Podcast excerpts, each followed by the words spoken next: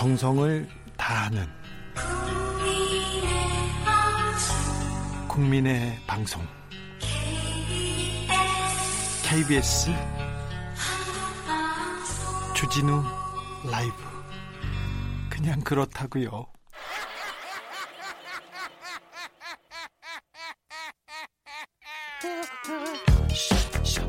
발로 뛰는 기자, 탐구하는 기자, 세상의 질문을 마구 던지는 기자, 기자가 본 오늘의 세상, 기자들의 수다. 라이브 기자실을 찾은 오늘의 기자는 미디어 오늘 정철훈 기자입니다. 안녕하세요. 네, 안녕하세요. 한 주간 잘 지내셨습니까? 예. 네. 알았으니까 어떻게 해요? 바로 들어가시죠, 선배. 아니요, 뭘 또. 네. 바쁘셨죠, 이번, 이번 주? 예, 바쁩니다. 네. 회사에서도 바쁘고 집에서도 바쁘고. 네. 집에서는 어떤 일로? 저희가 애가 셋이어서요. 네. 네. 돌봄과 육아로 정신이 없습니다. 네. 집에 가면. 그 와중에서도 책 준비하시나요? 책이요? 네. 예, 뭐 준비하고 있습니다. 네. 네. 어떤 관련 삼성과 언론 그런 기사 아닙니까? 그런 책 아, 하나 나올 때 됐잖아요.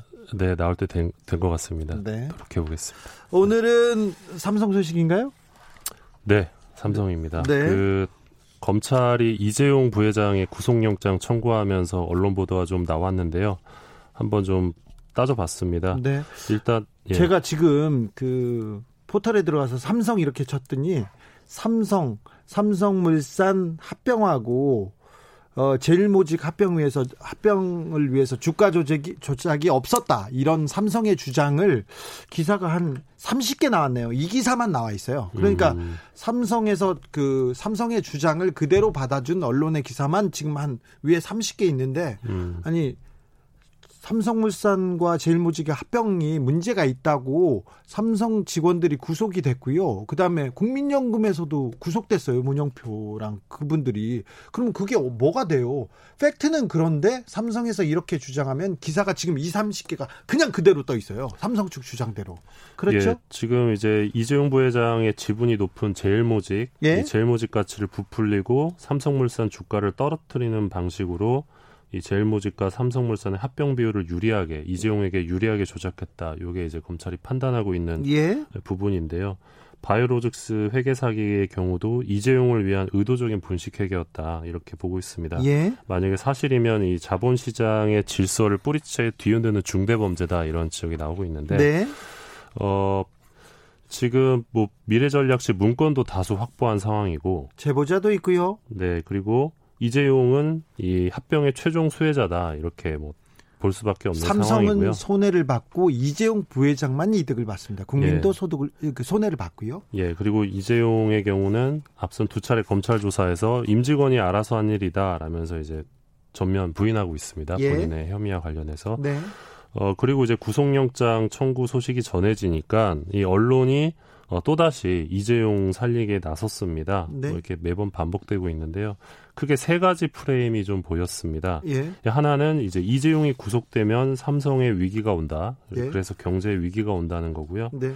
또 하나는 이 검찰이 잘못했다. 어, 이런 기사 저- 많이 나왔어요. 검찰이 네. 너무하는 거 아니냐? 예. 그리고 세 번째는 이재용이 그렇게 잘못한 게 없다. 네. 아, 그렇게 세 가지 세 가지입니다. 이렇게 나왔습니다. 네. 어, 아무튼 구속영장을 치자마자 치자마자 갑자기 이재용 부회장은 위험해졌어요. 신변에 신병이 어떻게 될지 몰라요. 구속될지도 모르는데 삼성이 위험한 건 아니거든요. 그런데 삼성이 위험하다고 언론이 대대적으로 쓰고 있고요. 조금 있다가는 대한민국이 어렵다. 대한민국 경제가 위험하다고 쓰고 있습니다. 예, 맞습니다. 언론이 어떻게 보도하는지 좀 자세하게 좀 알려주세요. 예, 일단 방금 말씀드린 이 세 가지 프레임은 2017년 2월에 이재용 구속 당시 나왔던 언론 보도 프레임하고 거의, 똑같습니다. 비슷하죠. 예. 어, 그 당시에는 이제 경영 승계를 위해서 어, 박근혜 최서원, 아, 예, 최순실 네. 씨가 이제 개명을 했는데 네. 어, 뇌물준 혐의로 이제 구속이 됐었던 건데요. 네.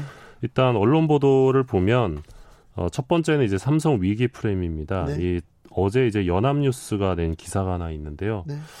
어, 연합뉴스는 아시겠지만 연간 한 360억 정도의 세금 지원을 받는 국가기관 통신사입니다. 왜 우리가 우리 세금을 연합뉴스에 줘야 되는지 저는 언론인이고 오랫동안 연합뉴스를 봤는데 모르겠어요. 잘.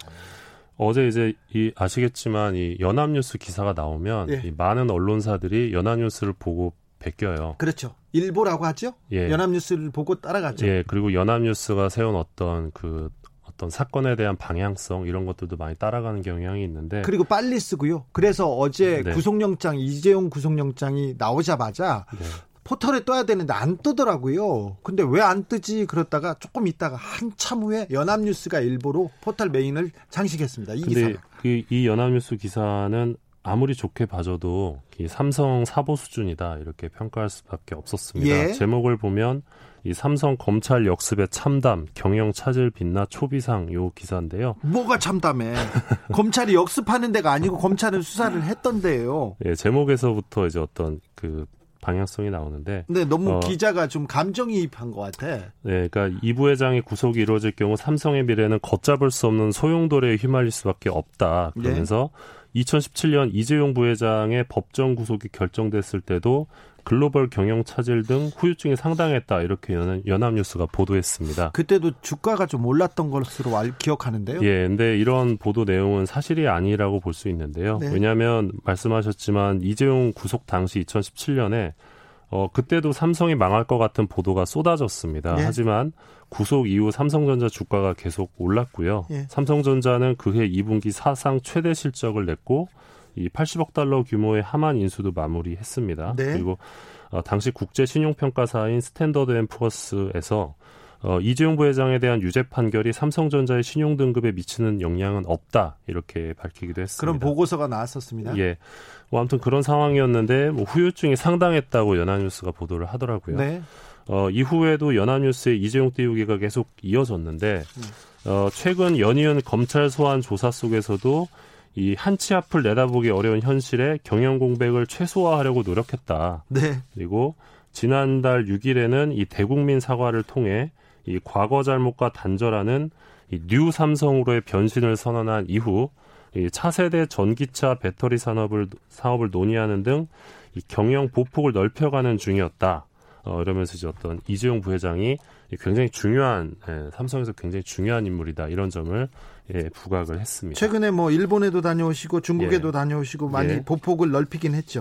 예. 그런데 어, 중앙일보나 동아일보는 좀 특수 관계잖아요. 뭐 중앙일보의 경우 이제 특수관계라고 볼 수 있는데요. 네. 동아일보도 뭐 사돈이고. 예, 뭐 익명의 전경련 관계자 발언을 이용해서 중앙일보는 이렇게 보도를 합니다. 코로나19에 따른 경기 침체 속에서 이 삼성의 대규모 투자 결정은 이 부회장의 판단 없이 하기는 어렵다. 이렇게 보도를 했고요. 동아일보는 어, 긴 수사에 따른 경영진 공백이 자주 발생했고 대형 인수합병까지 원활히 진행되기 어려운 상황이 이어지고 있다. 네. 그리고 한국의 기업 경영은 총수의 빠른 의사결정, 해외 네트워크가 큰 몫을 게 현실이다. 그리고 한국 경제의 버팀목이 되어온 삼성의 리더십 공백은 국가적인 경기 회복들에게 찬물을 끼얹을 수 있다. 이렇게 동아일보가 보도를 했습니다. 어, 그런데 이런 언론의 보도는 이 재벌 총수의 제왕적 사고를 그대로 반영한 왜곡 보도라고 볼 수 있을 것 같습니다. 예. 아, 우선 과거에도 삼성을 비롯한 이 다른 이 재벌 총수들이 감옥에 다녀왔지만 결정적으로 그룹에 위기가 없었어요. 그건 그렇죠. 예. 그러니까 임원들이나 전문 경영인이 이제 존재하기 때문인데요. 어, 이재용이 구속되면 삼성의 위기가 온다는 프레임은 이 이재용과 삼성을 일체화시킨 접근이다 이런 지적이 있습니다. 예. 어, 그래서 이 같은 프레임이 이 경제가 어려운 상황과 연결해서 이 재벌의 이 경제 범죄를 깎아주려는 발상 아니냐. 그래서 어, 이런 식의 언론 보도가 오히려 한국 사회를 후퇴시키고 있다 이런 지적이 있습니다. 그리고 대규모 투자 결정이 어렵다라는 보도도 있었는데 사실 옥중에서도 사인은 할 수 있거든요. 아, 예. 예, 그래서 어 충분히 반박이 가능한 부분이고 무엇보다 어떤 대기업이 있는데 이 대기업에서 한 사람이 없다고 아무것도 결정을 못하고 회사가 망한다면 그거야말로 이 경영 방식에 현재 경영 구조에 문제가 있다는 걸 보여주는 거거든요. 그리고 삼성이라는 이 기업이 이재용이 없다고 해서 망할 만큼 이 허술한 회사가 아닙니다. 아니죠. 삼성의 시스템. 예. 시, 시스템의 삼성 아닙니까? 예, 그래서 정말 유능하고 수많은 이 직원들이 삼성에 계시는데 이분들이 삼성을 지킬 거다. 그래서 전혀 걱정 안 하셔도 된다 이렇게 말씀드릴 네, 수 삼성. 편들기 기사는 뭐, 뭐 이해할 수 있어요. 뭐 지금껏 삼성한테 어, 모든 매체들이 이런 삼성 앞에서 삼성을 위해서 삼성의 입장 의 기사가 많았어요. 459님, 연합뉴스의 국민이 참담합니다. 그러게요. 제가 참담해요. 어, 그런데 검찰이 잘못했다. 이거 이런 논조 언론 많았어요. 네, 요새 많았습니다. 검찰이 좀 욕먹을 지- 이, 일을 많이 했으니까 욕먹고 음. 있으니까 거기에 편승하려는 좀 작전인 것도 같다 이런 생각도 합니다. 예, 두 번째 프레임이 이제 검찰이 문제다라는 건데 네. 이 여기서 주목할 대목은 어, 기자들이 이제 검찰을 비판하고 있다는 거죠. 네. 그러니까 검찰이 검찰보다 삼성이 더 높은 권력이다 이런 거를 확인할 수 있는 대목이기도 한데 어, 삼성이 지난 2일에 이 검찰 수사심의위원회 소집 신청서를 제출을 합니다. 네. 제출한 뒤에 이제 검찰이 이후에 영장을 청구한 게 문제다 이런 보도인 건데요. 네. 어, 이런 문제의식인 건데 검찰의 경우는 지난 1일에 그러니까 영장 청구 방침을 이미 확정했다는 입장입니다. 네, 두번 사실- 불렀고 조사를 오래 했고 그러면 어, 영장을 친, 친다는 거를 뭐 다 알고 있었죠. 예, 그러니까 사실 이번 주에 영장 친다는 얘기는 어, 앞서 주진우 기자의 경우도 지난주 일요일에 이제 또 유튜브에서도 말씀을 하셨잖아요. 주진우 라이브에서 몇 주 전에도 네, 얘기했어요. 몇 주에도 하시고 네, 네. 그래서 이미 좀 이번 주에 영장 친다는 얘기 좀 알려져 있는 네, 상황이었습니다. 다 알만한 사람들은 다 알고 예, 있었죠. 그래서 선호 관계를 보면 이 영장 칠 거를 예상하고 삼성이 심의 소집을 신청했고 이 검찰 입장에서는 영장 청구와 기소 시점을 뒤로 미루기 위한 삼성의 전략으로 판단을 할 수밖에 없는 상황이거든요. 이렇게 봐야죠. 예. 이렇게 보입니다. 예, 그래서 검찰 입장에서는 삼성의 여론전에 흔들릴 필요가 없다 이렇게 판단했을 것으로 보이는데 네. 예, 더군다나 오는 7월에 또 검찰 인사가 있다고 합니다. 예. 그래서 이게 수사가 그러니까 처- 구속영장이나 기소가 지연되면 수사가 흔들릴 위기 위험이나 위기가 있어서 그런 부분까지 고려한 결정으로 보이는데 네. 이런 부분은 이제 한겨레 정도를 제외하면 좀 찾기가 좀 어려웠습니다. 예. 관련 보도를 보면 매일경제의 경우 이 검찰 개혁을 명분으로 검찰 스스로 도입한 제도를 무시한 채 이 구속영장을 강행해 검찰이 내부 절차조차 스스로 어긴다는 비판이 나온다 이렇게 강하게 비판을 보도를 했고요. 이 기사는 좀 너무 웃겨요. 예. 네 그리고 매경의 경우는 사설에서 이 검찰이 스스로 만든 제도를 외면하고 영장 청구부터 서두른 것은 이 수사 성과에 자신이 없어서 객관적 판단을 피하려 한다는 의심을 사기 충분하다. 아, 이렇게 주장을 했습니다. 예. 조선일보의 경우는 이재용 부회장이 심의의 판단을 받을 수 있는 기회조차 봉쇄당했다면서 이재용을 어떤 피 어떤 그 피해자 예, 피해자로 묘사를 하는데요. 이 아시겠지만 이 검찰 수사 심의위원회 소집 신청서를 제출한 게 이 재벌 총수가 제출한 게 이번이 처음이에요. 그리고 2018년에 도입했는데 수만 건, 수십만 건의 사건 중에 아, 8건만 이렇게 적용을 했어요. 이 내용은 뭐냐면 기소를 할 것인지 안 할 것인지 저기 시민들한테 물어봐야 봐야 된다는 건데 아주 사소한 건.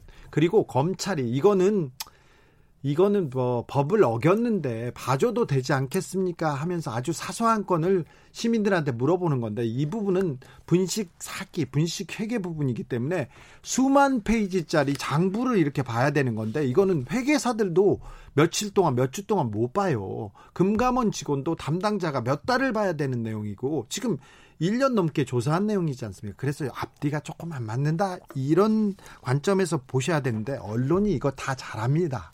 아는데 이걸 무시하는 거죠. 9355님은 구속이 그렇게 그룹을 어렵게 한다면 이재용 부회장이 좀 못된 짓을 할 때 언론이 꾸짖었어야죠. 그렇죠? 662님 경제개혁, 검찰개혁, 사법개혁, 적폐청산을 위한 첫 단추는 언론개혁부터 해야 가능하겠네요. 맞습니다. 맞습니다. 경제개혁 얘기 나옵니다. 검찰 개혁 하자. 사법 개혁 얘기 나옵니다. 다 얘기 나오는데 왜 언론 개혁 얘기가 안 나오는지 모르겠어요. 왜 연합뉴스에 우리 돈을 줘야 되는지 정철훈 기자 어떻게 좀 해주세요. 난 모르겠어요. 자 아무튼 그- 그런데 예. 자 그런데 아니 이재용 부회장이 그렇게 잘못했어? 다 그렇게 잘못해. 너무 잘못한 것만 하면은 안 돼. 자 그렇게까지 잘못했지 않았다 이런 목소리도 있습니다. 예, 그게 이제 오늘자 조선일보 사설인데요. 아 그래요? 예. 조선일보가 그런 얘기도 했어요? 예, 그러니까 아니, 그러니까 조- 이재용 부회장이 그렇게 그렇게까지 잘못하지 않았다. 아, 네, 이게 그런 주장을 합니다. 조선일보가 예, 아 예. 조선일보 프레임에 네. 아 예 예 이거 고단 쓸것 같아요. 들- 들어보죠. 그러니까 이렇게 주장을 했는데 경영권을 지켜야 하는 이 부회장은 이 주식을 팔아서 현금화할 수 없는 사람이다. 네. 이익을 받다 해도 실현 불가능한 문서상의 이익일 뿐이다. 아, 이익을 받으나, 네. 예. 그러니까 이 말은 주가 조작으로 설령 이익을 받다 하더라도 팔 수가 없기 때문에 실제 이익이 없다는 주장. 아, 네. 네요. 네. 제가 이, 이 주장에 대해서 전문가분들한테 여쭤보니까 네. 다들 이제 진행자처럼 처음에 웃으시더라고요. 네. 그래서 아니 이런 주장이 조선일보의 사설에 실렸단 말이야라고 네. 나는 반응이었는데 네. 어, 너무나 이렇게 어처구니 없는 주장이죠 이거는. 집을 샀는데 한 아, 몇 천만 몇, 몇 억이 올랐어. 근데 오르면 뭐해? 그냥 어 장부사 가격이잖아. 그런 거잖아. 주식을 샀습니다. 삼성전자 주식을 샀는데 어, 5조 원어치 올랐어요. 그래서 재산이 5조 늘었는데 그럼 뭐해? 장부사기인데 이 얘기잖아요. 네, 그러니까 일단은 조선 이게 삼성이 이재용이 주식을 팔지 안, 안 팔지 이재용이 그걸 어, 아니, 조선일보가 그걸 어떻게 합니까? 네. 그리고 주식을 보유한 그 자체가 엄청난 이익이죠. 이 삼성그룹 전반에 대한 지배력 이 자체야말로 이 숫자로 가늠하기 어려울 만큼의 이익이기 때문에 너무나 터무니없는 주장이었는데요. 네. 사실 조선일보의 경우는 이런 식으로 지속적으로 이재용 입장에서 이제 사설을 내기도 했습니다. 네. 2017년 2월 18일에 이 삼성 창사 79년 만에 총수가 구속이 됐었죠. 네. 그때 조선일보가 이런 주장을 했었습니다. 어, 박근혜 대통령이 필요해서 기업을 부른 거지 기업이 청탁을 위해 박 대통령을 만나려고 한 게 아니다. 네. 그러면서 이재용 부회장을 감싸주는 그런 주장을 하기도 했는데요. 여기서 하나 명확한 대한민국의 명확한 진실을 맞닥뜨리게 됩니다. 정철은 네. 기자. 예, 대통령보다 높은 권력은 삼성이었다. 예. 네, 그런 걸 확인할 수 있을 것 같습니다. 지금껏 보세요. 지금껏 보세요. 어? 아니 조선일보가 그렇게 숭배하던 박근혜 전 대통령 그리고 정치 권력, 정치 권력과 삼성 간의 갈등이 생기지 않습니까? 그러면 삼성이 올라가요. 그리고 검찰과 검찰과 삼성 검찰이 삼성을 수사하면 검찰을 뭐라고 해요? 조선일보에서 검찰을 뭐라고 하는 거 보신 적 있으세요? 네, 지나가겠습니다. 자, 아니 근데 걱정되는 게 네. 이재용 부회장이 구속되면 언론이 얼마나 더 하겠어? 얼마나 어떻게 보도할까요? 네, 일단 이재용이 구속될 경우에 네. 등장할 기사들이 좀 예상이 되는데요. 네. 앞서서 2017년에 이재용이 수감 생활하던 시절에 등장했던 그 미담 기사가 좀 있습니다. 예. 몇 가지 좀 가져와 봤는데 어, 2017년 11월 27일자 조선일보 기사입니다. 네. 이 변호사법 위반 혐의로 수감 중이었던 A 씨가 어, 지난달 어머니가 스스로 목숨을 끊었다는 소식을 듣고 슬픔에 빠져 있었는데 네. 어, 그의 사정을 알고 이 부회장이 따뜻한 인사를 건넸다 이렇게 단독 보도를 했습니다. 어, 보도가 나왔었어요. 네, 그러면서 따뜻하네. 아 이런 거 미담은 좀 아, 많이 예. 해주자고. 예, 예. 네. 어, 조선일보 기사를 보면 네. 이재용 부회장이 자신의 가족 이야기까지 하면서 이 주변 사람의 아픔을 위로하는 모습에 감동했다. 아, 이런 보도가 나갔고요. 눈물이 날 지경에. 예, 그리고 네. 조선일보는 이재용 부회장이 A 씨를 위해 이 배식구로 음료수나 감을 넣어줬다고 한다. 네. 이 감은 껍질이 깎여 있었는데 A 씨는 이 부회장이 직접 깎은 것 같다고 했다. 아, 네. 감을 직접. 네. 조선일보의 감 기사는 진짜 주옥 같네요. 네. 감을 직접 깎으신 직접 네. 깎은 아, 것 같다. 이런 기사를 썼네요. 네, 단독 보도였고요. 예? 월간 중앙의 경우는 2017년 4월 호에서 한 수사관이 이종 부회장에게 탕수육을 시켜주겠다고 권하자 예. 이 부회장이 어, 수감 생활에 익숙해져야 하니 자장면을 먹겠다. 거절했다는 내용을 또 보도를 했습니다. 이 기사는 많이 나왔어요. 네. 이 기사는 많이 나왔어요. 네, 그래서 이제 이종 부회장이 어떤 인간미, 그래. 이 네. 절제미 있잖아요. 네, 네. 어, 탕수육 얼마나 먹고 싶겠어요. 감옥에 가는데 그런데 탕수육 나는 안 먹겠다. 이런 이런 네. 자장면으로 만족하겠다. 네. 네. 그런 보도를 또 하셨었고요. 다른 보도도 있었죠? 네, 더 팩트라는 매체가 있는데 음. 2017년 11월 23일에 어, 이재용 부회장이 수감 생활 동안 이 교도관들에게 예의를 갖춰서 이 교도관들 사이에 좋은 평가를 받고 있다 이런 보도가 또 나왔습니다. 예. 그러면서 이재용 부회장 같은 신사는 처음 봤다. 전혀 재벌티를 내지 않는다 이런 익명의 관계자 발언이 아, 나가기도 했습니다. 예.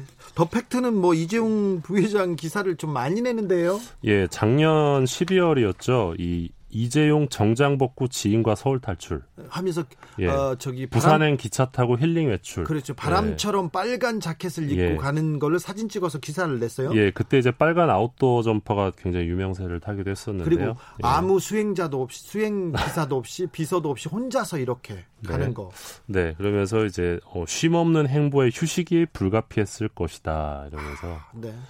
네, 굉장히 좀 인간미가 또 물씬 풍기는 그런 보도가 나왔었는데 네. 만약 이재용이 구속이 되면 어, 당시 나왔던 미담 기사보다 좀 더 업그레이드된 기사가 좀 나오지 않을까 그런 예상이 됩니다. 네. 네. 네. 정리해 주시죠. 정철웅 기자. 네.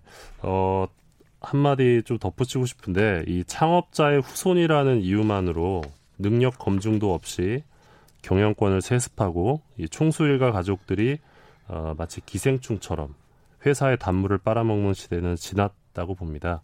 어, 언론이 이 사실을 모르는 건지 아니면 알고도 모르는 척 하는 건지 모르겠는데, 어, 이제는 시대가 바뀐 만큼 언론도 좀 변해야 되지 않나라는 생각이 듭니다. 네. 기자들의 수다 지금까지 미디어 오늘 정철웅 기자 함께했습니다. 감사합니다. 고맙습니다. 어, 또 삼성이냐고 얘기합니다. 그런데 어, 저도 삼성 걱정합니다. 나라 걱정도 하고요. 나라 경제 걱정도 합니다. 지금 이거는 이재용 부회장님 한 사람을 위해서 삼성이 희생하고 삼성이 손해 보고 삼성이 잘못 가고 있는 그 부분을 걱정하는 겁니다. 어, 그런데 제가 걱정을 조금 남보다 더 하죠. 방송에서도 하죠. 그런데 다른 매체, 다른 어, 기자들이 다 삼성 편만 들어서 제가 조금 다른 목소리도 냅니다.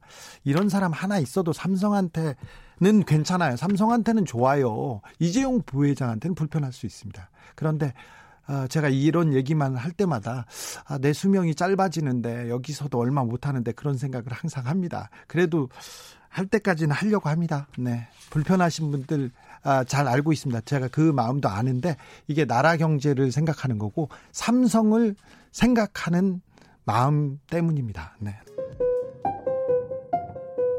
정치 피로, 사건 사고로 인한 피로, 고달픈 일상에서 오는 피로. 오늘 시사하셨습니까? 경험해 보세요.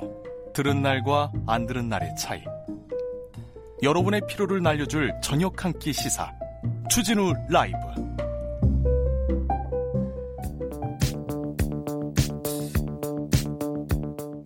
대한민국 정치의 새로운 100년을 준비한다. 21세기형 국회 싱크탱크 정치연구소 영앤영 21대 국회에 보내는 고급진 정말 고급진 정치 컨설팅입니다. 이번 한 주의 정치 뜨겁게 분석해 보겠습니다. 정치는 데이터다. 정치는 과학이다. 박시영 윈지코리아 컨설팅 대표. 안녕하세요. 네, 반갑습니다. 박시영입니다. 정치는 촉이다. 정치는 감이다. 감이 중요하다. 최영일 시사평론가 어서 오세요. 안녕하십니까? 요즘에 감 떨어졌죠? 아니요, 잘 맞고 있어요. 아, 그래요? 아우 잘 맞아요. 오늘 열린다 그랬잖아요. 네. 네. 아, 그러셨습니까? 아주 잘 아니, 맞습니다. 그거에 누구나 맞출 수 있는 거 아니에요? 아, 그렇지. 통합당 사람들만 맞아요. 빼고는. 네. 뭐 태- 통합당은 안 될 거라고 얘기했으니까. 어, 박시영 TV 잘 되고 있습니까? 아주 잘 되고 있습니다. 덕분에. 최영일 평론가님 뉴스월드 최영일입니다. 잘 되고 있습니까? 아, 내일은 쉽니다. 내일은 쉬어요? 현충일이어서 아 현충. 기념식을 수중계합니다. 아 그렇습니까? 보통 안 쉬는데요. 아, 절대 안 쉬죠. 드디어 오늘 21대 국회 본회의가 처음으로 열렸습니다. 네. 네. 여- 오늘 열리기로 했으니까 열, 열어야 하죠. 그런데 네, 네. 법대로 하는 게 그렇게 힘듭니까? 이게 이제 관행이라는 게 있지 않습니까? 음. 관례라는 게.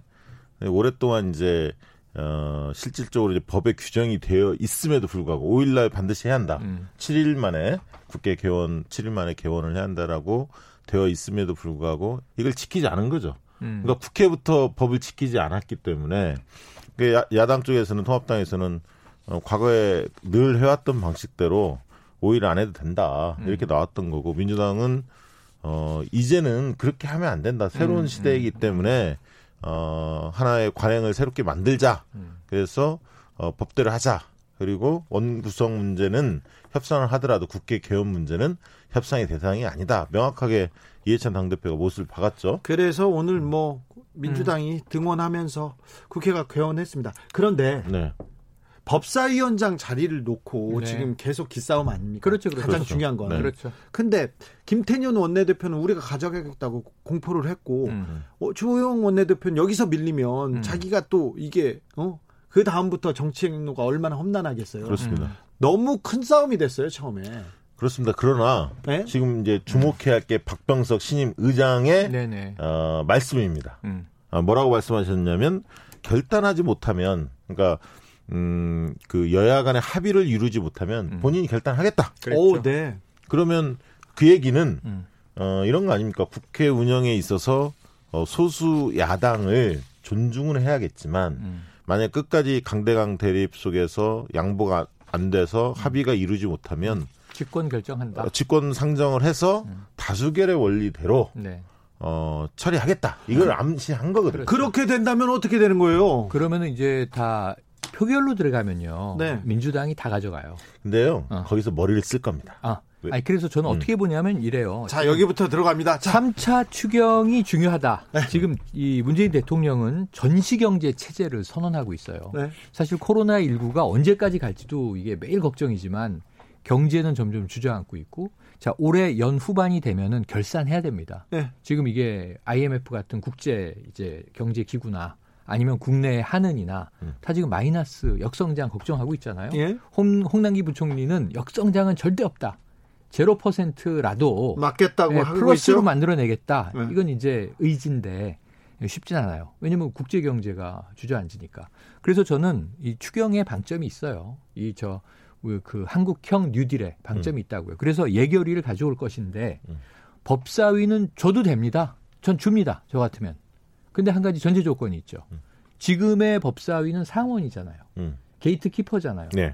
법사위를 막혀서는 줄줄이 입법이 안 되잖아요. 네. 그럼 어떻게 할 거냐면 지금 국회법을 바꿔야죠. 일하는 국회법 안에 들어 있어요. 네. 체계하고 자구심사 그 뺀다고. 반대하잖아요, 통합당이. 그걸 관철해야죠. 아, 이거 통합당이 그걸 반대하고 있죠. 어, 통합당이 그걸 반대하는데 일하는 국회법을 관철시켜서 음. 법사위를 원복시켜야죠. 저는- 18개 상임위 중에 하나로. 그러니까 저는 생각이 좀 다른데. 이거 안 고치면은 두고두고 싸운다니까요. 그러니까 음. 이제 그 박병석 신임 의장이 주문한 거는 음. 어 일요일 날 회동하자는 회자 아. 회동하자 아. 제안했어요. 맞아요. 그러면 뭐냐면 각 당이 양보할 수 있는 것을 하나씩 내놔라 이 얘기거든요. 어, 네. 하나씩 음, 내놔라. 그러면 음. 어 민주당은 18대 0 이건 양보하겠다 이렇게 나올 겁니다. 뭐 아마. 11대 7이든 11대 12대 6이든 11대 7로 갈 거라고 저는 봅니다. 네. 양보합니다. 음. 그러면 통합당은 뭘 양보할 거냐? 음. 이 부분에서 이제 법사위 문제가 나오겠죠. 음, 음. 그래서 저- 제 예상은 법사위원장 문제만큼은 민주당이 절대 양보를 양보할 못할 수 거다. 없다. 음. 만약에 그렇게 해서 그 통합당이 못 받아들이면 표결 처리하자고 나올 겁니다. 음. 그래서 법사위는 가져가고 음. 어, 저는 거꾸로 애, 애결이 애결위를 문제는 준다. 오히려 통합당한테 줄 가능성이 있습니다. 네. 왜냐하면 지금의 한국판 뉴딜이나 추경 문제에 대해서 통합당이 발목을 세게 잡을 수가 없어요. 음. 국민적인 거센 저항에 직면할 겁니다. 그리고 음. 오늘 김종인 비대위원장이 말씀하신 걸 잘 들을 필요, 필요가 음. 있습니다. 오늘 반쪽짜리 개원이 됐다 해서 비판이 많았는데 김종인 왈 어, 못마땅하지만 그렇다고 계속 어, 뭐 우리가 과거처럼 발목을 잡는다든가 이렇게 하지 않겠다. 음. 협조할 건 협조하겠다. 이렇게 나왔거든요. 정치자님도 지금 박 대표 생각에 조금 기우는 것 같아요. 어린, 당연하죠. 어른아이님이 네. 최평론가님 나이브 하시네 이렇게 왔어요. 아, 아니 저는 감 떨어져, 감 그러니까 떨어져. 저는 늘 라이브 하다는 이야기를 들어왔지만 음. 제 이야기가 많이 맞았다. 많이 맞췄죠. 100%라고 얘기 못 하지만 네. 이 그래서 이게 묘가 있는 거예요. 자 가볼까요? 어. 자, 그 저는 간다. 어떻게? 저는 그냥 그렇게 예결위를 민주당이 가져간다. 네. 법사위를 야당에 준다. 네. 단 전제 조건이 있다. 일하는 국회법을 반드시 만들어서. 통과시킨다는 의지를 그래서 가지고 법안들이- 법사위의 자구 체계 심사를 뺀다. 그래서 법안 법안들이 역할을. 가서 법사위에서 멈춰는 그 병목 현상을 없앤다. 그거는 없애야 돼요. 그게 아니, 만약에 어. 그렇게 되면요. 어. 통합당이 없는 게 뭐야? 애결이 뺏겼고 법사위 무용지물이 됐는데 어. 그럼 통합당이 남는 장사가 아니잖아요. 손해만 보잖아. 11대 7이라며. 에이 그거야 어. 기본 기본 깔고 가는 거고 통합당 입장에서는. 자, 좀- 안 줄 수도 있는데. 자 둘이 둘 제가 볼 때는 이 협상 많이 안 해봤어. 어. 자 생각을 정리해 봐 보세요. 그래서 자 상임위를 어떻게 나눌 건지 네네. 자 여기서부터는 걸어야 됩니다. 정봉환님 법사위 예결이 다 가져오고 16 16개 16개 상임위 야당에 줘라 이렇게. 그건 말도 안 되는 아, 얘기죠. 안 자, 되죠, 안 되죠. 0646님 안 됩니다. 국회의원들도 회기 업무 시 퇴실하는 것은 안 되는 법을 만들어야 돼요. 아, 이런 그거는 얘기. 공감해. 그러니까 제가, 제가 어제 오늘 국회에 화를 좀 냈는데 이게 뭐냐면 어, 오늘 과연 저 이 개원할까요? 그래서 코로나19 확진자가 300명 중에 나오기 전에는 무조건 개원이다. 예. 왜냐하면 학생이 계약했는데 학교를 안 가요. 무단결석이에요. 그러면 이게 쭉 며칠 안 가면 퇴학이에요. 직장인이 무단결근하면 해고 사유예요. 근데 국회의원은 왜 국회를 안 가는데 아무 벌을 안 받아요? 음. 이건 국민정서에 어긋나. 심지어는 그 막대한 세비, 의원실, 아홉 명의 보좌관, 이 비용을 다 누가 내? 국민이 내잖아요. 근데 일을 안 해?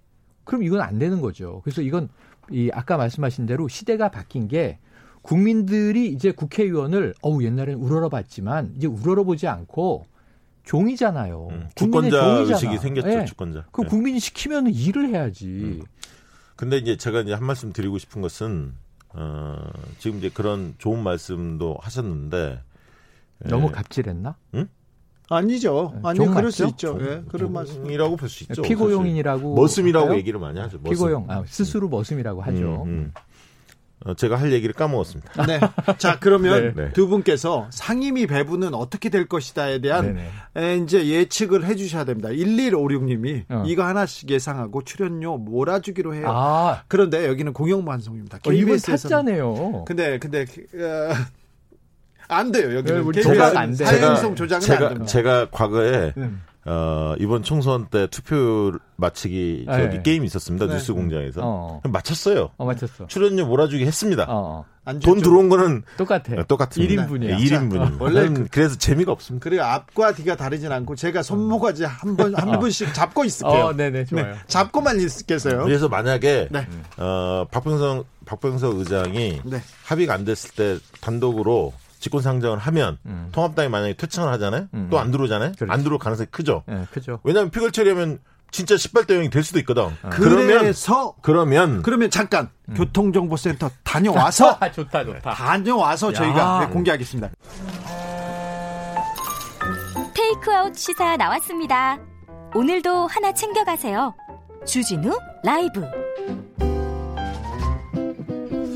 홍승표님이 아, 드디어. 주진우 약반 진행해야 하는데 그건 아니고 약간 조금씩 나아지고는 있습니다. 그런데 아니에요. 박시영 대표가 뭐 네, 칭찬을 많이 하셨습니다. 깜짝 놀랐어요. 네, 깜짝 놀랐어요. 놀랐어. 이제 실의 경지. 어, 이게 아니, 아니, 그, 그건 아니고. 조금씩 나아지고 있죠. 네, 그렇습니다. 조금씩 나아지겠습니다. 네. 자, 그래서 일요일 날 박병석 국회의장이 박병석 국회의장 거기부터 자, 시작합니다. 7일 날이죠. 일요일이면. 네. 근데 8일 날이 상임위원장을 선출하게끔 돼 있습니다. 네. 법적으로는. 법적으로. 국회 월요일입니다. 월요일. 예. 그런데 7일 날까지 합의 안 될 겁니다. 네. 그러면 박병석 의장이 하- 며칠간 더 여유를 줄 거예요. 왜냐하면 음. 8일 날 바로 어, 직권 상정에서 표결 처리하기에는 음. 정치적 부담이 좀 있어요. 음. 어, 박병석 의장 입장에서도. 네, 그래서 며칠 네. 한두 번 더 줄 겁니다. 근데 마지노선은 15일이에요. 아, 15일. 15일을 넘기면 추경을 6월 말에 처리할 수가 없습니다. 그렇지, 그렇지. 일정상 15일 전에 끝내야 돼요. 어. 그러면 한두 번 더 어, 연기를 해 주되 음. 어, 금요일이든 다음 주 금요일이든 아니면 그 다음 주 월요일인 15일이든 음. 본회의를 개최해서 처리할 겁니다. 근데 이 처리할 때 통합당이 안 들어오겠죠. 만약에 합의가 이루어지지 않았으면 그럼 민주당이 어떻게 처리하느냐? 법사위원장부터 처리할 겁니다. 그렇지. 통과시켜. 그렇지. 자, 민주당이 가져가고 가져가고 그다음에 애결, 애결위원장 이 부분은 제일 뒤에 놔둬. 아하. 나머지 11개 처리할 것들을 쭉쭉쭉 처리해. 음. 그래서 애결위원장까지 가져갈 수도 있고 아닐 수도 있다. 이 부분은 세모이라고 보고요. 통합당의 자세를 보고 이 판단 정무적 판단을 할 겁니다. 그래서 나머지 7개는 처리하지 않아. 그 통합당 몫이야. 예를 들면 국토 국토위원장이라든가 네네. 산자이라든가 뭐 교육이라든가 알짜배기 그건 줘. 상당히 선호하는 어, 상임위들이에요. 그래서 어, 국민들이 볼 때는 11대 7, 오, 그 정도면 뭐 민주당이 그 양보할 만큼 양보할 했네. 만큼 했네. 네, 통합당도 배려했네. 들어와야 되겠네. 어, 이렇게 안 비춰지도록 정무적 관리를 할 겁니다. 비, 이, 안 들어옴에도 불구하고 배려했네. 음, 음. 아, 그러니까 비슷해요. 저도 어, 어. 박시영 대표 데이터 그리고 숫자 날짜 나오고 이 얘기가 굉장히 네네네네. 설득력이 있습니다. 일단 예. 일단, 일단, 이게 이 A 시나리오. 야 이거, 데이터입니다. 이거 일단. 배팅 하나. 자 하나 두 번째 시나리오 B. 자, 시나리오 초기. B는 저기 어, 이번 주 말에 합의가 대략 이루어져요. 오호. 왜냐하면 시나리오가 몇 개 없어요. 이게 300명 가지고 18개 상임위 배분하고 여야가 몇 개씩 나누느냐 이게 별게 없어요. 아까 얘기한 게 다예요. 그래서 저는 조금 파격을 시도할 것이다. 에, 예결위를 가지고 온다. 이 여당이. 음. 그 법사위를 툭 준다. 음. 그리고 법사위를 게이트키퍼를 하지 못하게 이거는 21대 국회 문제가 아니라 22대 23대를 바라보는 포석이에요. 법사위의 이 자구 체계 이 수정 기능 그야말로 gatekeeper 역할하는 건 이번에 빼야 돼요. 21대. 그게 맞아. 그래서 일하는 국회법을 그러니까 예를 들면 아까 원, 원 구성하는 데만 표결하는 게 아니라 법을 상정해서 표결해도 민주당은 다 할 수 있어요. 그러니까 개헌 빼고 다 할 수 있다고 얘기를 하잖아요. 물론 이제 합의 정신, 국회 선진화법 이걸 계속 얘기하겠지만 앵무새처럼 어 그럼 뭐해? 일을 안 하는데 일에 참여해야지. 보이콧하면은 그건 야당 책임이고 집, 집 나간 사람 책임인 거고. 그래서 저는 일하는 국회법을 표결 처리해서 관철시키는 게 민주당이 더 잘하는 일이다. 아니 뭐 그러면 음. 충분히 인정하고요. 시간을 가지고. 그래서 네, 저는 네. 합의할 거다. 그러니까 음. 저는 합의를 하는데 8일 날 개원하는 실제적으로 상임위가 만약에 어. 그렇게 합의를 하잖아요. 민주당 이제 의원총회를 월요일 날 붙일 거 아닙니까? 어, 만약. 일요일 날 원내대표끼리 그게 구도 합의가 이루어졌으면 그렇죠, 그렇죠. 각 당의 원- 의원총회를 월요일 날 붙일 겁니다. 오전에. 그렇죠. 어. 제가 볼 때는 거부됩니다. 어. 민주당 김태년 원내대표가 만약에 법사에 넘기는 걸로 하고 어. 예결위원장을 가져왔다 이렇게 합의를 했어. 의원총회 월요일 날 거부됩니다. 음. 100% 거부됩니다. 그리고 마찬가지로 통합당에서 아까 제가 얘기한 어. 대로 법사위원장은 민주당한테 양보를 했어. 어. 만약에 통합당이 어. 그럼 또 그러면 거부돼. 또 거부됩니다. 어. 의원총회에서. 그래서 이게 옥신각신 한 두세 번 한다는 겁니다. 네. 그래서 8일날 처리가 어려울 거다. 어. 저는 그렇게 보는 거죠. 어. 하지만 저는 여기서 지금 이 통합당은요 비대위 체제잖아요. 지금 이제 누가 나서줘야 되냐면 우선 원내대표들이 있지만 지난번에 제가 눈여겨 본 게 김종인 비대위원장에게 강기정 청와대 정무석이 대통령 난 가지고 갔어요. 네. 분위기가 제법 훈훈했어요. 이해찬 대표 88년 이래 악연의 두 사람 이 서로 만났죠? 만났어요. 첫 마디가 뭐냐면 어 거기 4년 전에 내 자리였는데 음. 이렇게 시작했단 말이에요. 얼굴은 굳어 있던데 두 분 다? 아니요 분위기 괜찮았어요. 아니에요. 아니, 사진 찍은 거 괜찮았어요. 보세요. 아 그 두 분의 네. 얼굴이 원래 좀 그래. 안 만나야 할 아, 사람들. 표정이 이렇게 밝은 분들은 아니에요 그 두 분. 항상 다. 그 어. 표정 표정들이 그렇긴 하죠. 하지만 아니요. 그두 사람의 오늘 저- 캐릭터로는 저기 저- 훈훈했어. 심상정하고 김종인 만날 때 봐봐. 그때 김종인 막 웃고 막 그러잖아요. 훈훈했지. 그 다르잖아. 이해찬 당대표 만날 그 때하고. 워낙 지켜줬거든. 심상정 대표가 음. 건 얘기하면서 그런 또 면은 네, 있죠. 대환영이다 이런 얘기하면서 김종인 대, 음. 비대위원장이 이해찬 대표 한테 맨날 졌잖아요. 아니 그러니까 지금이 아니, 그리고 그러니까 악연도 합리적인 논리성으로는 음. 저는 이저 박시영 대표 말이 상당히 근거 있고 일리가 있는데 음. 지금 21대 국회에서 좀 극적인 반전이 네. 초반에 벌어질 수 있는 게 음. 원구성의 문제다. 그래서 아까 양보 박병석 국회의장의 역할을 봤을 때 저는 법사위를 왜 의원총회에서까지 거부할 정도로 악착같이 여야 모두 지키려고 하느냐 하면 음. 그 법사위가 가지고 있는 힘을 알기 때문이잖아요. 그렇죠. 국회의원들이. 네. 자. 근데 그 힘을 이제 뺄 때가 아니 됐다니까요. 그리고 또 저기 그 힘도 있고 검찰 개혁이라든가 사법 개혁이라든가 아니 그래서 이 어떻게 문제가 워낙 중요하다. 빨리 정리를 해줘봐. 아, 다 했잖아요. 다, 아, 자, 여기는 이 여기 박시영 박정 대표는 대표는 했고 정리했고 자 저는 법사위를 야당에게 던져. 네. 그리고 예결위 가지고 와 네. 민주당이 네. 그리고 나서 어 12대 6 정도로 상임위 배분이 이루어지는데 아까 이야기한 알짜 상임위 네. 이 교육이든 국토교통이든 중에 하나 정도는 야당에게 양보하는 선에서 그리고 8일날 체결된다는 거 아니에요? 결정이 8일날. 8일 전에 합의가 완료된다. 네. 그말 팔- 끼고 그러니까 8일날 본회의 처리된다는 그러니까 거 아니에요? 빠르면은 내일이나 모레 나올 수도 있고요. 네. 늦으면 8일 날 나온다고. 어. 그리고 아니- 대표는 15일까지 간다. 15일까지는 아니더라도 다음 15일. 주 말. 아, 그 알겠습니다. 시, 12일 금요일 우리가 그때 모이니까 다시 둘이 의견이 갈려서 참 좋다. 그죠, 그죠, 그죠, 저,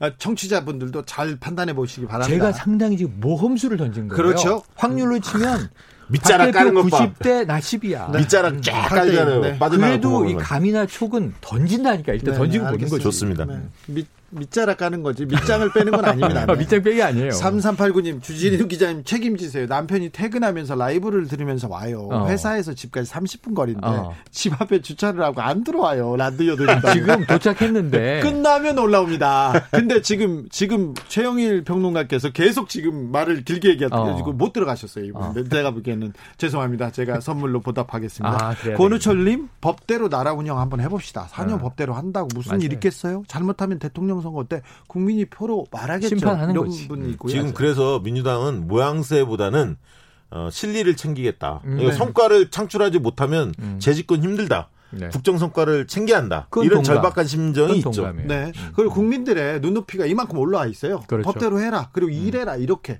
지금 국민들이 준엄하게 꾸짖고 있습니다. 여야 모두 모두에게. 다. 음. 만약에 민주당이 잘못하면 곧바로 해차로 듭- 듭니다. 아, 그러면 네. 김무통 86님은 여태 합의 못하면 안 되는 거예요. 음. 월요일에 표결하고 공수처 서둘러 이렇게 음, 아, 서둘러. 이렇게 얘기하는 분이 있습니다. 서둘러니까 쥐둘려가 생각납니다. 네. 김은기 아. 의장의. 네. 2081님은 조만간 단식 삭발 절차가 예상되지만 아, 아니, 제발 아니, 아니. 예상이 빗나가기. 아, 그렇게 안 갈 거예요. 이번 국회에 단식 삭발 없을까요? 어, 전 없을 거라고. 아. 이번 어. 국회 네. 그거는 모르죠. 모르죠. 4년 동안은 아직. 모르고. 근데 초반은 어렵죠. 네. 아, 초반은 어려운데 작년에 그래도 이 음. 제가 보기에는 이게 기존에 과거의 잔재를 청산하지 못한 대목이 음. 히틀러라는 용어가 나온 거예요. 아. 근데 예. 의원들 보면 튀는 의원들 분명히 나옵니다. 어, 그럼요. 네. 음. 삭발하면 또 또 저 그 재선 확률이 높다고. 음, 이번엔 다 떨어졌죠. 이현주 의원도 떨어지고. 그런데 지금도 황교안 또이 전 김종인 흔들기는 도대체 제가 또 아니 김종인 비대위원장에 대해서 제가 기대치가 그렇게 높진 않아요. 음. 하지만 뭔가 한두 방은 할 수 있는 분이라는 생각이야. 네. 근데 출근한 지 이틀 사흘 만에 막 내부 비판이 나와서 아니 일도 시작을 안 아, 했는데 이 정도면 잘하는 거 아니에요? 김종인? 아, 지금까지는 잘하고 있죠. 네. 김종인 첫 일주일인데. 근데 김종인 비대위원장이 다른 건 몰라도 여론을 끌고 가는 능력은 굉장히 탁월하셔서 아, 의제 선점 능력이 지금 나오고 그리고 있는데 김종인 비대위원장이 뭘 하든 결정을 하지 않습니까? 그러면 여론이 축혀줄 거예요. 맞아요. 네, 또 이렇게 올려줄 거예요. 여론은 당분간. 모르지만 언론이 추켜줄 네. 수 있죠. 아, 저, 그렇죠. 언론이 그렇습니다. 정경은님, 국회 지켜보는 국민, 더 이상 스트레스 받게 하지 마라. 그런데 스트레스를 줄 거예요. 국회는 줍니다. 많이 어, 줍니다. 주죠. 어. 네. 5502님, 저도 주차장에서 주진우 라이브 듣느라 아이고, 집에 안 다들. 가고 있습니다. 네. 어, 이거 청취율 높아지겠는데. 네, 이거 뭐 좀 괜찮아져야죠. 자, 그, 그리고 상임위, 상임위를 배분하고, 네. 그 다음에 국회 는 숙제는 뭡니까? 추경하고 공수처죠. 추경하고 공수처는 어떻게 됩니까? 추경은 이제 넘어오면 예결위원장이 이제 그래서 중요한 거죠. 아. 예결위원장. 근데 지금 어 이렇게 이야기합니다. 통합당의 김종인 비대위원장이 어 원래 소신 자체가 경제가 어려울 때 위기 상황에서는 재정의 역할이 크다. 그 얘기는 재정을 쏟아 부어야 한다. 이 부분에 대해서는 기본적으로 동의해요. 네, 음. 다만 예. 다만 어, 꼭 필요한 데 쓰이는 예산으로 구성이 됐느냐 그 항목들을 꼼꼼히 따져서 네. 어, 의견을 내겠다 그 이런 입장이 얘기는 이 문재인 대통령을 만났을 때도 그 얘기를 했고 음. 이해찬 대표를 만났을 때도 그 얘기를 했어요. 그러니까 본인은 경제 전문가라고 자임 자타 공인이기 때문에 이 저 추경 많이 하는 거 좋은데 투입하는 거 좋은데 항목은 내가 좀 문제가 있다고 본다. 아니 나는 따져보겠다. 사실 그렇게 했지. 음. 그런 생각도 들어요. 원래 100조 원 얘기를 했었어요. 맞아요. 김종인 선거 때 네. 기억나시죠? 아. 기억나죠. 재정 명령권을 행사해야 아, 한다. 얼마 전인데 뭐 대통령 불과. 대통령이 그, 그. 정도로 지금 어, 심각하다. 아, 근데 35조짜리 지금 들고 온 거 아닙니까 정부가? 아, 아. 더 늘려라 두 배로 어, 이렇게 그러면- 나올 수는 없나요? 그러면 35조 받고 어. 두배 더. 두 배- 두배 더. 물론. 아니 그럴 수도 있는데. 근데 난- 김종인 어, 위원장이 치고 나갈 수 있다고 봐요, 저는. 음. 이 국면에서 네, 이 국면에서. 음, 아니 근데 전 못 치고 나가는 게 음. 안에서 발목을 잡는 거예요. 지금 기본소득 던져서 음. 분위기 좋았는데 음. 보편적 이 기본소득이 아니고 음. 다시 또 선별적, 선별적. 기본소득으로 돌아갔어. 이게 왜 그러냐면 아 이게 내부의 지지층과 내부 단도리를 해야 되거든요. 그래서 지금 약간 입장이 주춤한 게 패착이에요. 아니 그게 왜냐하면 재원 대책에 대한 지금 별로 보관이 없어. 그렇죠. 증세를 지금 막 드라이브 걸 수도 없고 증세로도 한계가 어, 있고. 예. 재원에 대한 방법이 별로 안 떠오르니까 음. 일각에서는 음. 청년층만을 대상으로 음. 어, 한정해서 음. 기본소득을 드라이브로 갈 거다 이렇게 전망도 했는데 네. 그게 그렇게 뭐 섹시하지는 않았습니다. 네. 당연하죠. 왜냐하면 경기도에서 이미 만 24세를 대상으로 음. 기본소득 주고 있거든요. 서울시도 6개월 한, 네. 아니, 저 한시적이지만 네. 하고 있고. 그래서 근데 당내 반발도 있고 아직 좀 설익은 느낌이 좀 있어요. 음. 그래서 어, 어떻게 보면 진보 의제를 가지고 전국의 주도권을 좀 잡고 음. 어, 대선의 미래 의제를 좀 선점하자 네. 이런 그렇죠. 차원에서 딱 잡은 건데 어. 이거는 누가 봐도 기, 기본소득은 이재명 지사가 떠오른단 말이야. 먼저 선점했고 음.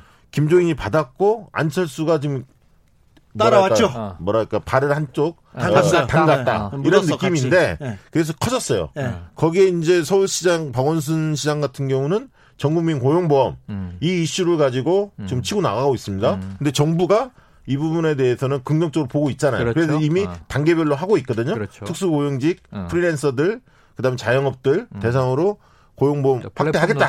어. 음. 그- 그렇게 진도를 빼고 있는데 음. 박원순 시장은 전면적으로 하자. 음. 어, 조속히 하자. 음. 이런 좀 더 강한 입장을 지금 필요하고 있거든요. 그리고 서울시하고 경기도가 맞짱 뜨는 느낌이 좀 있습니다. 사실은 음. 이 정책에 관련해서. 맞아요. 그래서 어. 저희 유튜브에서 두 어, 기관의 어, 정책 브레인들을 모시고 한판 붙기로 했습니다. 아이고 야. 여기서는 참 야, 아이고 이건, 참 이건 장사 아닙니까? 이거 자, 자, 아니, 자, 자. 좋은 이 거죠. 이런 좋은 정보를 아니야? 주셔야죠. 어. 예. 청취자분들이 그 굉장히 뜨겁습니다. 지금. 아, 네.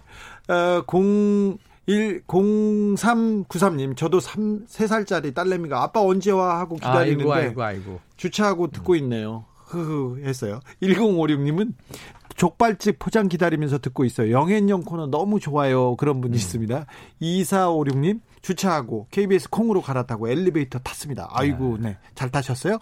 0 5077님 긴장감 100배. 저도 주차장에서 대기 중입니다. 지금 주차장에서. 영앤영을 다 듣고 있습니다. 0689님, 저도 주차장. 알겠습니다. 죄송합니다. 하이드님, 반쪽 회원 프레임이 언론에 도배되는 건 것만, 것만 봐도 언론은 아직도 미통당 쪽으로 기울어져 있어요. 이런 지적했고요. 김은미님, 일각에서는 소리가 제일 듣기 싫어요. 기자님들이 어법 있지 않습니까? 일각에서는. 이거 자기네들이 하고 싶어서 하는 말이잖아요. 아 그렇지 그렇지 그렇지. 이군성님이 김종인 비대위원장 때문에 국회 그런 대로 굴러갈 것 같다는 생각도 듭니다. 이런 분도 있고요. 1902님 이번에는 손에 장 지진다고 했으면 꼭 약속 지켜야 되는데 음. 약속 지키는 의원들 됐으면 하는데 언제나 장 지지나 기다렸는데 꼭 꼭 뭐 어렵다는 사람이 있습니다. 근데 국민의 의식이 정치적 각성을 탄핵을 거치면서 많은 분들이 했고 음. 어, 이번엔 또 1라운드 저는 그렇게 봅니다. 그 국민의 의식의 고향 지점을 보면 음. 주권자 의식이 크게 형성된 게 탄핵 국면이었습니다. 네. 2라운드 두 번째는 뭐였냐면 이 코로나 국면을 보면서 음. 리더 역할이 얼마나 중요한지. 그래서 최근에 조사한 걸 보면 KBS에서 어 저기 시사인하고 조사를 했죠. 음. 뭐냐면 그 조사를 해보니까 코로나 전후의 인식이 어떻게 바뀌었는지 음. 했더니 숫자 세- 얘기 안 할 거지? 어, 어, 세금 쓰는 게 아깝지 않다. 아 좋다. 세금에 대한 어, 신뢰, 음. 정부에 대한 신뢰가 상당히 높아졌습니다. 그래서- 그래서 그래서 제 얘기는 음. 그렇게 정치 의식이 높아졌기 때문에 음.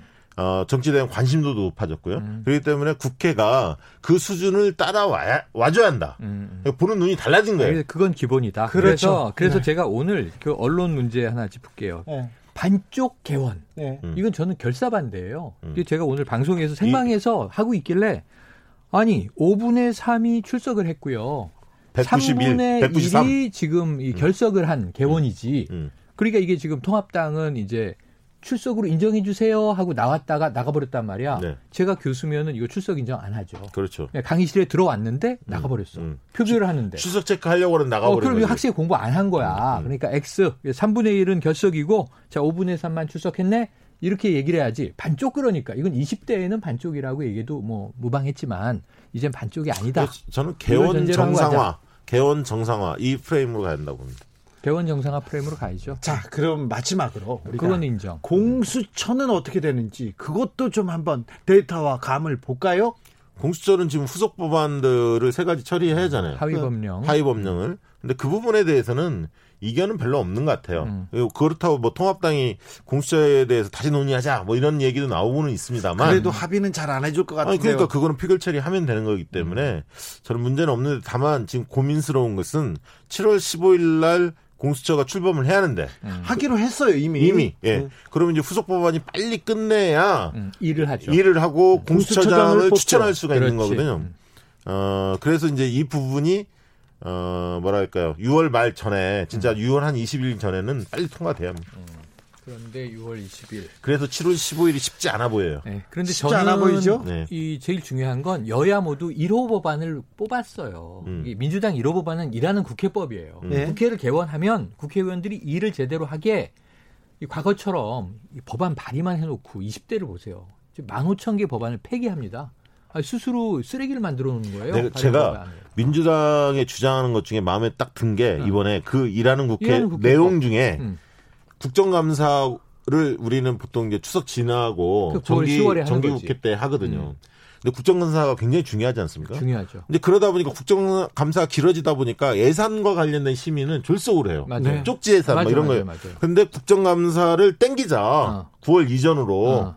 바로 하자는 겁니다. 네. 어, 그거는 아주 잘한 그 사탕인 것 이미 같아요. 정했던 거야. 그 이 국정감사를 쪼개서 하자. 음. 예, 8월, 9월, 10월 상시적으로 하자. 음. 이 얘기는 했는데 이제 지키질 않았지. 지난 20대에서요. 말만 있었지. 어, 그래서 요번에는 이 일하는 국회법을 관철시키는 게 민주당의 1호 법안이 돼야 하고 그다음에 지금 야당도 국민 의식을 눈치 보죠. 그래서 민생 패키지 법안을 냈어요. 음. 그럼 저는 제일 좋은 건 뭐냐면 각각 1호 법안을 첫 번째 본회의에서 통과시키는 거예요. 근데 그러면 여기서 법사위는 원복되는 거야. 그러니까 지금 그 자체로 그 저는 음. 그 김종인 비대위원장한테 그 충원을 하자면 당부를 하자면 어떤 생각이 드냐면 아까 추경에 대해서 좀 더 적극적 사고를 하셔서 음. 본인이 보기에 35조 갖고는 어, 택도 없다. 음. 만약 이렇게 판단하신다면 뭐 치고 나가라.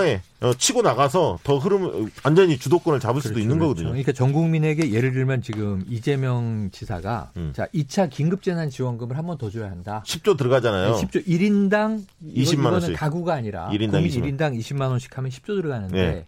만약 국민 1인당 한 60만 원 정도의 이 기본 소득을 주려면 음.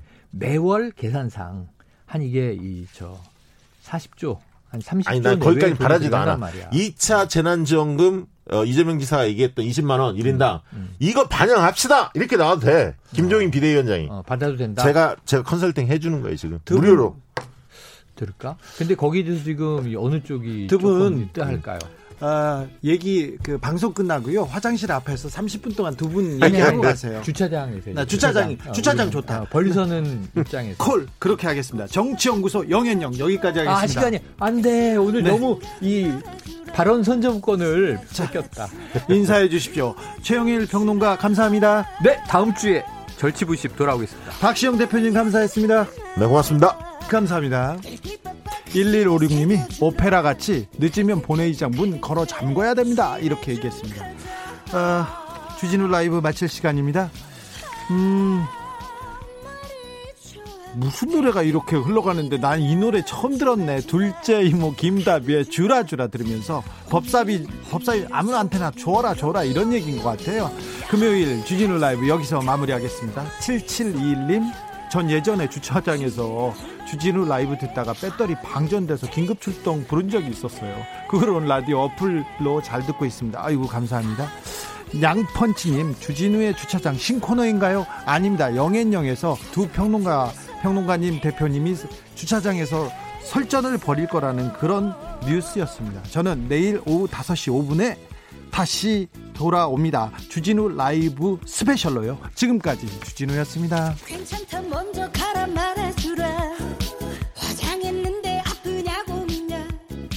주라 주라 주라 관심 좀 주라